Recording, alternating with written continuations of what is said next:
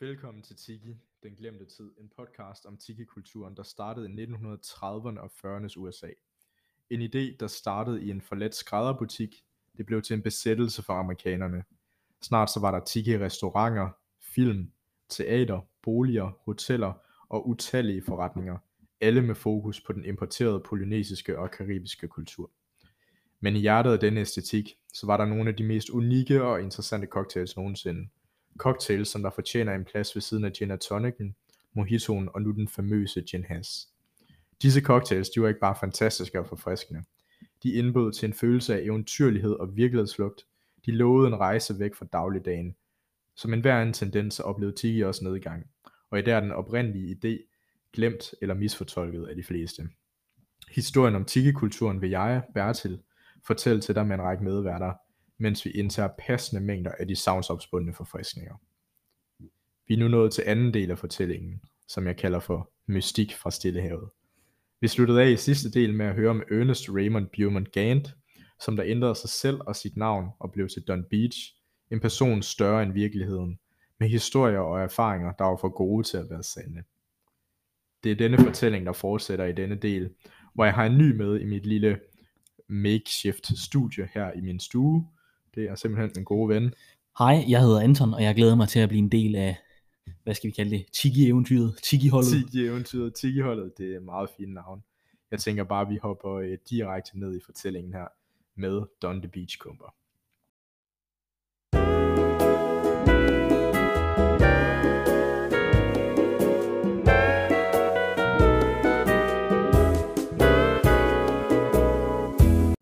Don, han var det man kan kalde et fuldendt eksemplar på en showman. Han havde meget teatralske tendenser, som der ikke gik ubemærket hen i Hollywood. I en tid, hvor ensformighed det dominerede, så Dons stumpede bukser og værbitte hørjakkesæt, det gav en idé om en mand, hvis ubekymrede tilværelse det blev brugt på at lede strande igennem, og i stillhed nyde en rumflaske i skyggen af et palmetræ. Og der tror jeg faktisk lige, vi bliver nødt til at sådan lige opklare lidt, hvad øh, beachcomber det egentlig er. Jeg har prøvet at finde en dansk oversættelse af ordet. Hvis du sådan direkte oversætter det, så er det jo sådan noget strandriver, mm. tror jeg, jeg er kommet strandbøster, noget i den stil. Øh, jeg ved ikke, om du kender til et ord for sådan en, der går og kigger strand igennem efter vraggods og sådan noget. Det, det, det ved jeg sgu ikke. Nej, men øh, det var sådan lidt den idé, man fik om ham her Don. Og jeg må sige, en der går rundt i et øh, stumpet hørjakkesæt, det bliver altså, det virker som en fed type. Det gør det. Det, det lyder også meget sådan afslappende at skulle gå ja. rundt på stranden og sådan, så det passer jo meget godt med hele, ja, altså den, hele, hele den her, Ja, og sådan han skaber den her personlighed om sig selv. Men den her persona, det var kun en nøje beregnet del af oplevelsen. Designet til at holde gæsterne fascineret. Et andet eksempel på dette, det var, at når natten den trak mod enden, og gæsterne de bevægede sig mod udgangen, så ville Don simpelthen tænde for en vandslange, som der så ville regn hen over øh, bliktaget på baren, så det lød som om, at det, øh, det regnede rimelig kraftigt udenfor, og så løb der vand ned foran lågerne ind til baren, så øh, gæsterne de vil trække mod udgangen, kigge ud, det regner sgu, det lyder til, at det regner rimelig meget, så øh, vil de kigge på hinanden, trække på skuldrene og sige, hvad skal vi ikke have en drink til? altså, det, det er smart. Det er, altså, det er måske lidt at, øh, at føre ens gæster bag lyset, men øh, man kan sige, er det snyde dem, eller er det bare at give dem en på opleveren? Det er rigtigt, og det virker, så virker det jo. Og det virkede tydeligvis, men altså, jeg tænker bare, tror du det vil fungere i dag? Det ved jeg ikke, måske. Jeg tror chancen er lille, men øh, ja. det er da helt klart forsøg tror, man skal også lige sådan sætte lidt i perspektiv på, at den ligger i det sydlige Kalifornien, den her bar. og jeg tror ikke klimaet, det har ændret sig særlig meget fra 30'erne og 40'erne til i dag, altså jo selvfølgelig, nu skal vi ikke øh, se ned på klimaforandringer, men øh, jeg tvivler på, at øh, der dengang var regnvejr på daglig basis i øh, det sydlige Kalifornien. Så gæsterne, de må have været påvirket til en vis grad, hvis de tænker, lige præcis her nu, hvor jeg skulle til at hjem, begynder det at regne i Hollywood, hvor der ellers normalt er tørre end, jeg ved ikke hvad, det er tæt på en ørken der nogle gange. Øh, jeg tror, hvis man her i Aalborg, hvor vi sidder og optager podcasten, der kunne man nok godt snyde en del med det trick, tror jeg. Det, ja, regner, det tror jeg også. Det regner mere end solen skinner herop. Nu kommer vi begge to fra det, det østjyske, og flyttede hertil her for snart et år siden. Øh, og jeg må sige, vejret, det var sgu lidt bedre nede i det østjyske. Ja, det vil jeg give dig fuldstændig ret i. Det kan man godt savne lidt en gang imellem. Men vi hopper videre i historien. I modsætning til natklubberne i, øh, i samtiden, så Don the Beachcomber, han havde aldrig et orkester. Underholdningen, det var ligesom rummet i sig selv. Øh, gæsterne, de kom for at blive begejstret over rummet, og de blev underholdt af maden, drikkevarerne og hinanden. Og det er jo igen et punkt, hvor at han adskiller sig rimelig meget fra samtiden. For jeg ved ikke, om du har set øh, de gamle Indiana Jones, især et toeren, mener jeg det er. Nå ja, det er der, hvor de starter ud på sådan en, øh, en klub, eller det der, hvor der er sådan en liveorkester i Yes, fint tøj og kæmpe, sådan. alle de Mhm. har fint gallertøj på. Det er jo nærmest gymnasiegalla om igen, hvis man var så heldig at få sådan et selvfølgelig. Generation Corona, der sidder her og snakker om galla. Øh, men dengang så var det jo øh, hvideklædte øh, violinspillere og et stort piano, der stod midt i rummet, og en eller anden fin klædt dame i en paljetkjole, der stjæler al opmærksomheden. Fuldstændig droppet hos Don the Beachcomber. Det var, øh, det var rummet, det var udsmykningen, og det var gæsterne, der måtte stå for deres egen underholdning.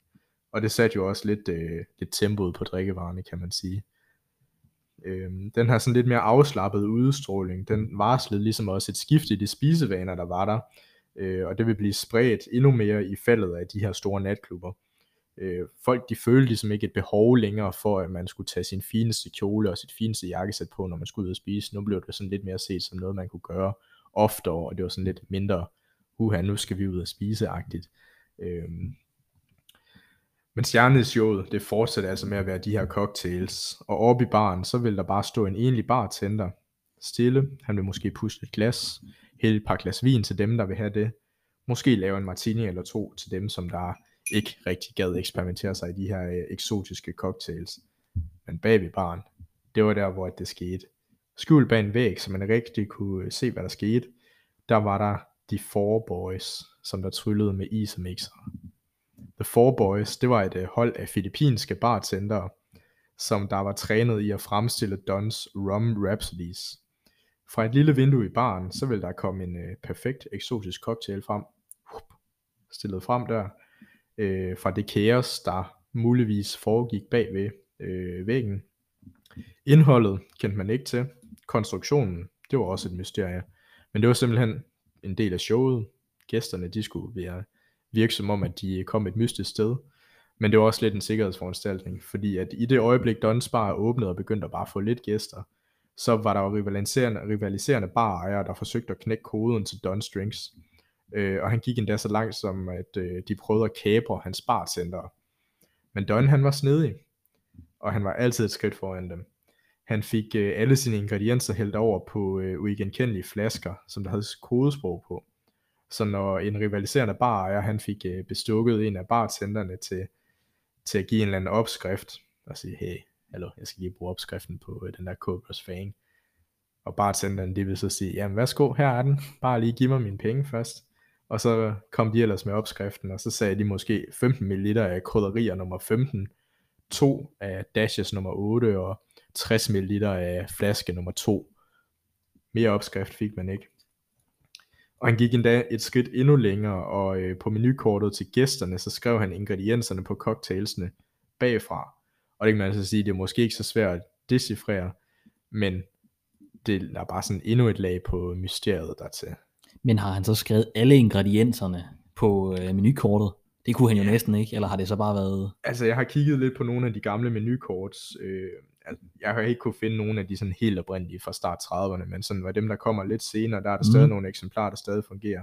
Og der står der typisk bare sådan navnet på cocktailen, og så for eksempel den, vi drak i sidste episode, som der havde lime og brumbær og noget rom, så ville man simpelthen bare skrive lime, brumbær, rom, kanel, som der også var der i. Og så øh, gav det jo ligesom idé om, hvad er det egentlig, jeg køber, men uden at afsløre, hvad er proportionerne, hvad er det for noget, der er der i. Så altså, man, det er jo ikke til at vide, er det lime sirup, er det lime saft, er det en lime likør. Nej, men det, er også godt, så ved man lidt, hvad man kan forvente, Ja. uden det sådan bliver helt afsløret. Ja, fordi man kan sige, hvis at du fik præsenteret et eller andet sindssygt cocktailnavn, lad os sige en uh, Missionaries Downfall, vil du så bare købe den, uden at vide sådan nogenlunde, hvad der var der i? det, det tror jeg ikke, jeg ville. Ej, man kan jo også sådan sige, Missionaries Downfall, det giver også sådan lidt, øh, lidt, øh, Lidt associationer lidt der. associationer, som vi ikke vil gå mere i detaljer med. Den er jo kid-friendly, den her podcast, hvor vi den. sidder og snakker om stærk spiritus. Øh, men de her drinks, de fortryllede og forvirrede gæsterne. Det var ukendt farvand for de fleste af dem. Men de blev forelskede, de her rum rhapsodies. Tusindvis af kasser af rom, det ville passere ind igennem Dons forretning i løbet af årene. Og meget af den her rom, det landede i én specifik drink. Zombien. Okay. Det var hans mest berygtede drink. En stor og overdådig forfriskning, fyldt med lokkende blanding af næsten 150 ml af forskellige rum. Puha, det lyder godt nok som en ordentlig omgang. Jeg tænker, vi skal have sådan en nu. Jamen lad os da prøve det. Og jeg tænker lige, øh, jeg lige vil knalde opskriften af her, og så kan vi lige øh, snakke lidt om, hvad forventningerne det bliver til dem. så vi har zombien. Vi starter stille og roligt ud med 20 ml lime juice, Okay. 10 ml grapefrugt juice, Okay. 10 ml kanelsirup, Mm, lækkert. en teske grenadine, og til dem, der ikke ved det, så skal jeg lige droppe en truth bomb på jer. Det meste af det grenadine, man kan købe i sådan en Føtex og sådan noget, det er ikke ægte grenadine. Ægte grenadine, det er granatæblesirup. Og det kan godt være, at du kan købe en eller anden grenadine til 60 kroner i Føtex, hvor der er et billede af et granatæble på forsiden. Men hvis du kigger på ingredienslisten, så vil du nok se, der står hindbær og jordbær koncentrat eller sirup eller sådan noget bagpå, og ikke et eneste dråbe granatæble i den sirup. Så øh, hvis at I kan opskaffe det, så se om I kan få noget ægte grenadine, eller så lav det selv. Det er meget simpelt. En del øh, granatæblesaft til en del sukker. Øh, opløs sukkeren der i over lidt varme, og så har du egentlig grenadine. Mm, Smager fantastisk. Øh, så desværre bare enten opspore granatæblesaft, eller så skal man stå og ødelægge sit tøj med granatæblesaft, der kommer ud over det hele, som jeg har gjort et par gange efterhånden. det glæder vi os til at prøve. Det bliver en spændende, en spændende Øhm, omgang. Så er der 15 ml af noget, der hedder Velvet Falernum. Mm, Det er lidt en ukendt ingrediens for de fleste, vil jeg tro. Det er en øh, likør lavet på limeskal, nelliker, korianderfrø og andre sådan lidt krydderier, hvor man måske tænker, okay, det skulle ikke lige være en cocktail. Men det er bare sådan en øh, lidt sødlig likør, der bare giver sådan et godt krydret øh, underlag til rigtig mange cocktails. Så kommer vi til rommen, hvor vi har 45 ml af det, der hedder en blended aged rum, 45 ml af det, der hedder en column still aged rum, 30 ml af en øh, overproof mørk rum, altså en, der har en høj alkoholprocent, og så slutter vi lige af med to dashes af noget, der hedder Herbstura. Og Herbstura, det er en blanding af angostura bitter, som der nok er mange, der kender, og så absint blandet i en en til en blanding. Øhm, og nu knaldede jeg lige nogle øh, betegnelser af på rum med det her blended aged og column still aged. Og der kan jeg glæde jer til tredje del af fortællingen, hvor vi vil gå i lidt mere detaljerne med de forskellige slags rum. Men alle de her ingredienser, de skal simpelthen bare shake sammen over noget knust is, hældes direkte ned i et højt glas, og så øh, lige pynt med en lille myntekvist. Og så har du en zombie. Så øh, det tænker jeg lige, at øh, jeg får basket sammen til dig, Anton, og måske også en lille en til mig selv. det lyder lækkert. Det vil jeg glæde mig til. Yes, øh. Og vi er tilbage efter drinkslave pausen. Og nu sidder vi her med en uh, zombie hver. Godt nok i halv version, fordi at det, det ville ikke være særlig passende, hvis vi begge to lige drak, uh, hvad der er tæt på en, uh, en kvart flaske rom uh, Mm. i en cocktail. Så Anton, du sidder med en zombie nu. Jeg sidder med en zombie nu. Hvad er din vurdering af den? Jeg synes, den smager rigtig godt. Jeg kan godt lide, at den er sådan lidt, den er, den er rigtig sådan krydret. Mm. Men ikke, ikke sådan, ligesom hvis du bare drak en ren lille rom, men mere sådan, sådan lidt blød og afrundet og god sød til sidst. man kan i hvert fald både øh, smage og mærke, at der er rigtig meget rum her i. Det kan man bestemt. Og det er også rum med høj procent. Vi har en, der ligger på omkring de 50, en på de lidt mere fornuftige 43, og så den overproof på 69 procent. Puha. Hvis man drak sådan en, hvor du har 150 ml i alt, lige spicet op med lidt andre ting, med lidt øh, procenter i, som absint og velvet falernum, så er der altså godt kraft i sådan en zombie her. Og fortællingen om den her drinks oprindelse, den varierer rigtig meget, og Don selv, han var sandsynligvis selv ansvarlig for de fleste af historierne. Legenden om øh, drinken her, den voksede og voksede. Faktisk så meget, at øh, Don på sin menukort, han tilføjede maks to per gæst. Var det fordi den var for stærk? Nej, nej du, det var fordi den var for farlig. Og han sagde egentlig til sine gæster, at den sidste, der prøvede at drikke tre af de her, han blev sindssyg. Vi så ham aldrig igen. så Ah ja. igen, fantastisk marketing fra Dons side af. Og et rimelig snedigt knep på at våge gæst- gæsterne til at udfordre den her regel. Øh, Det varede ikke særlig længe, før et bar over hele USA, de stjal navnet på drinken i et forsøg på at drage fordel af navnet.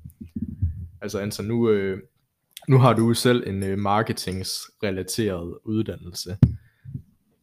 Jeg synes, det er rigtig, rigtig godt, han har valgt at kalde det en zombie, fordi sådan, nej, men den sidste, lagt tre, blev sindssyg. Ja. Så må der jo være noget om påstanden, hvis den er blevet Øh, navngivet og en så, zombie. jeg, jeg elsker især det der med, at han sådan, det er ikke fordi, den er for stærk, nej, den er for farlig. Tør du prøve at drikke tre? Og så er det bare sådan, hvis han får en til at drikke tre cocktails med 150 ml rom i, så er man godt stiv. Ja, for helvede. Og så kommer de nok til at bruge lidt flere penge. Så det er også en rimelig smart øh, business strategi. Og man kan sige, det var, det var, der var i hvert fald noget om det, fordi nu ved jeg ikke, hvor meget du sådan kender til Tiki, Anton. Du har, nu har jeg jo efterhånden lavet en del cocktails til dig. Du har været min prøveklude i mange år efterhånden. Men øh, hvis du sådan skal trække på lidt kendskab udefra den virkelige verden, lad os kalde det det, hvor, hvilke sådan cocktailnavne vil du associere, associere med Tiki? Og jeg ved ikke, om det er rigtigt, men uh, umiddelbart så tænker jeg lidt en pina colada, fordi den er kokosnødder. Og... Ja, sådan eksotisk. Ja, ja, lige præcis. Ja. Ja. Sådan fra, fra øerne. Ja, altså der er noget over det. det. Jeg tror ikke helt, man vil kalde det en tiki cocktail. Den kommer i hvert fald ikke sådan fra den tid af. Men der er noget over den, fordi den har den der sådan tropiske vibe. Øhm, har du hørt om en zombie før? Jeg øhm, tror, jeg har hørt navnet før i forbindelse ja. med nogle drinks, men det lyder bare som sådan en, en stor omgang punch, man får i en, Ja. ja. i en vandmelon. Ja, det gør det lidt. Ja. Og man kan jo egentlig sådan lidt...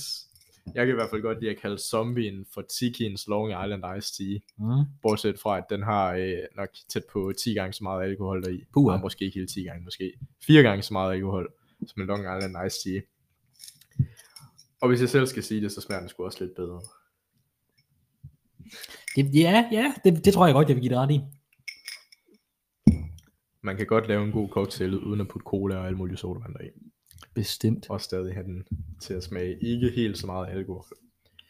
Men lad os så videre i historien, fordi Don the Beachcomber, han sluttede ikke kun med zombien. Don the Beachcomber, han forbandt de her karibisk inspirerede, men stadig innovative drinks med det overvejende ukendte og derfor det eksotiske og mystiske visuelle og indretning hentet fra det sydlige Stillehav. Og det er oprindelse af, hvad der blev kaldt polynesisk pop.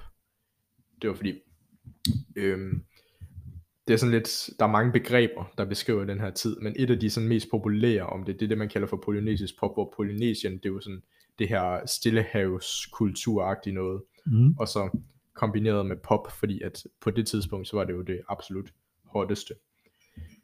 Og i en periode, hvor både skøn og faglitteratur om de sydlige have, det var store celler der hos udgiverne, så bragte Don den helt rigtige kombination af spænding, fare og flugt sammen. Don han beviste sig selv til at være en øh, fantasifuld og revolutionerende mixologist. Han lavede skabelonen som utallige andre, han de fulgte øh, årtier senere. Men om det var kærlighed, begær eller en seriøs mangel på forretningsforståelse, eller som nogen måske vil øh, fortælle det, behovet for et øh, legitimt navn på sin øh, alkoholbevilling på grund af hans øh, fortid som spiritusmugler, så øh, fik det ham til at begå, hvad man øh, måske lidt bedre vidende kan kalde for en kæmpe fejl. Don the Beachcomber, han solgte sit begyndende imperium til en tidligere tjener fra Minnesota, kaldet Cora Sonny Son. Og øh, lige på kanten til, at øh, det blev en enorm tiki-besættelse, som der spredte sig over hele USA, så blev øh, Sonny forkvinden for forretningen, og senere hen også øh, Dons kone. Med hende her Sonny i spidsen for forretningerne, så fandt Don sig selv med ikke særlig meget at lave. Andet end at finde på nye drinks, og han var kun nu på øh, lønningslisten af de mange barer, som der bar hans eget navn. Så lige før at øh, det blev en kæmpe succes, så solgte han det til sin kone. Ej, en skam, mand. ja, sådan kan det jo ske. Og han kunne nu kun øh, læne sig tilbage og øh, få en lille lønudbetaling, samtidig med at alle de besøgte bar med hans navn på døren.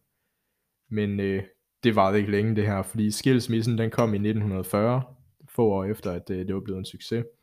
Og Sonny, hun blev ved styrpinden for forretningen. Under hende her Sonnys ledelse, så udvidede imperiet sig først til Chicago og til Palm Springs, og senere til adskillige andre byer. Dengang Chicago-lokationen åbnede, så var øh, investeringen i den her nye lokation, det var tjent ind på kun 8 måneder. Og dengang så regnede man med, at øh, Hollywood-lokationen, den øh, oprindelige Don the Beachcomber Bar, den omsat øh, for hele 1,5 millioner dollars om året i 1948. Puha. Det er hvad der svarer til 17,3 millioner dollars i dag. Næsten 114 millioner danske kroner Det er godt om nok året meget. på en bar. Det er vildt. Det er, det er vildt. Den her øh, bar, den blev, blev lige pludselig til en restaurant, som der begyndte at servere kinesisk mad, tilberedt af en kinesisk kok. Og menuen den havde rigtig mange ingredienser importeret fra Kina, såsom vandkastanjer og østerssauce og litchifrugt. I dag så regner vi jo ikke de her ingredienser som øh, særlig eksotiske. Du kan jo gå ned i, købe, øh, i Føtex og købe de fleste af dem. Men tilbage i 1930'erne og 1940'erne, så var det virkelig eksotisk at kunne få øh, vandkastanjer, som vi kan købe på dåse nede i, øh, nede i Asien øh, afdelingen i Føtex.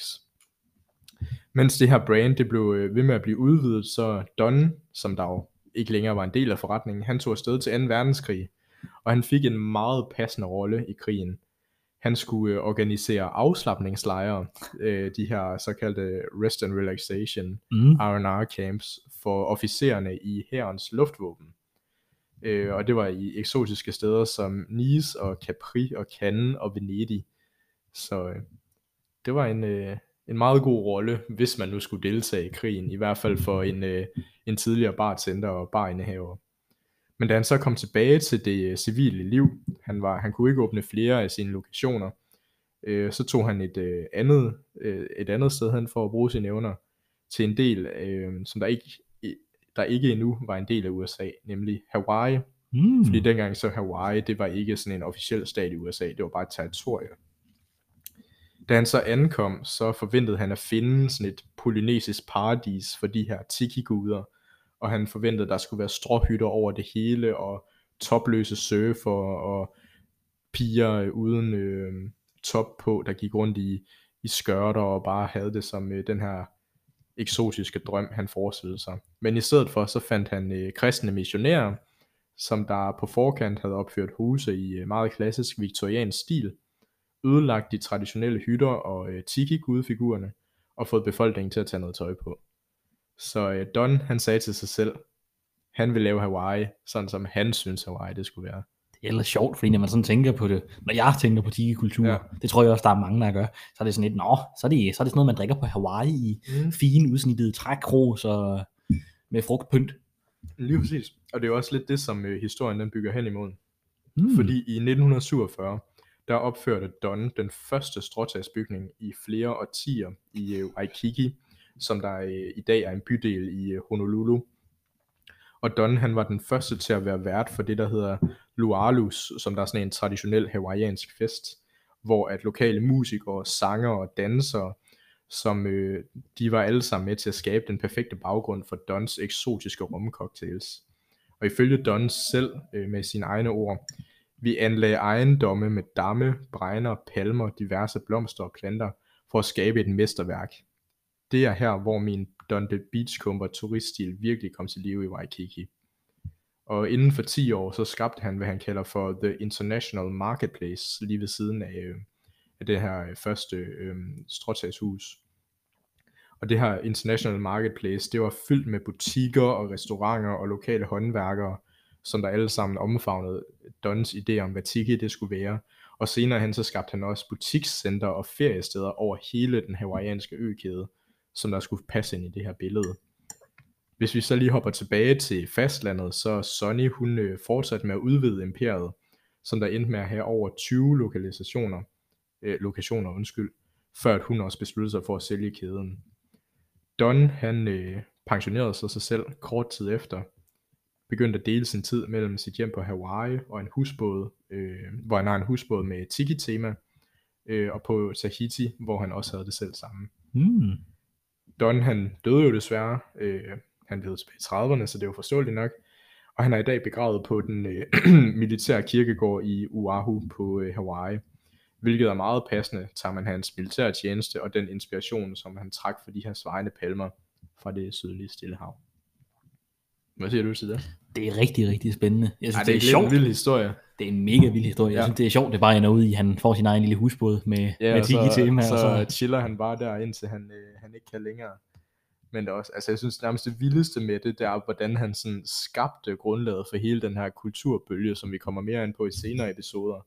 Og så øh, gifter han sig, og så taber han sgu det hele. det er noget sindssygt worldbuilding, han har haft gang i. Ja. Med alt fra det med vandet på, øh, på taget Ja, til... altså det, det er sådan en, den hænger ved. ja, det gør den ved. virkelig. Det gør den virkelig. Ja. Det var så øh, historien om Donde Beachcomber. I næste del, så tager vi øh, lige et skridt væk fra selve fortællingen, og så skal vi snakke om noget, der er meget centralt for sådan hele cocktaildelen af tiki-kulturen, nemlig rom. Jeg er Bertel, og du har lyttet til Tiki, den glemte tid. Vi lyttes ved.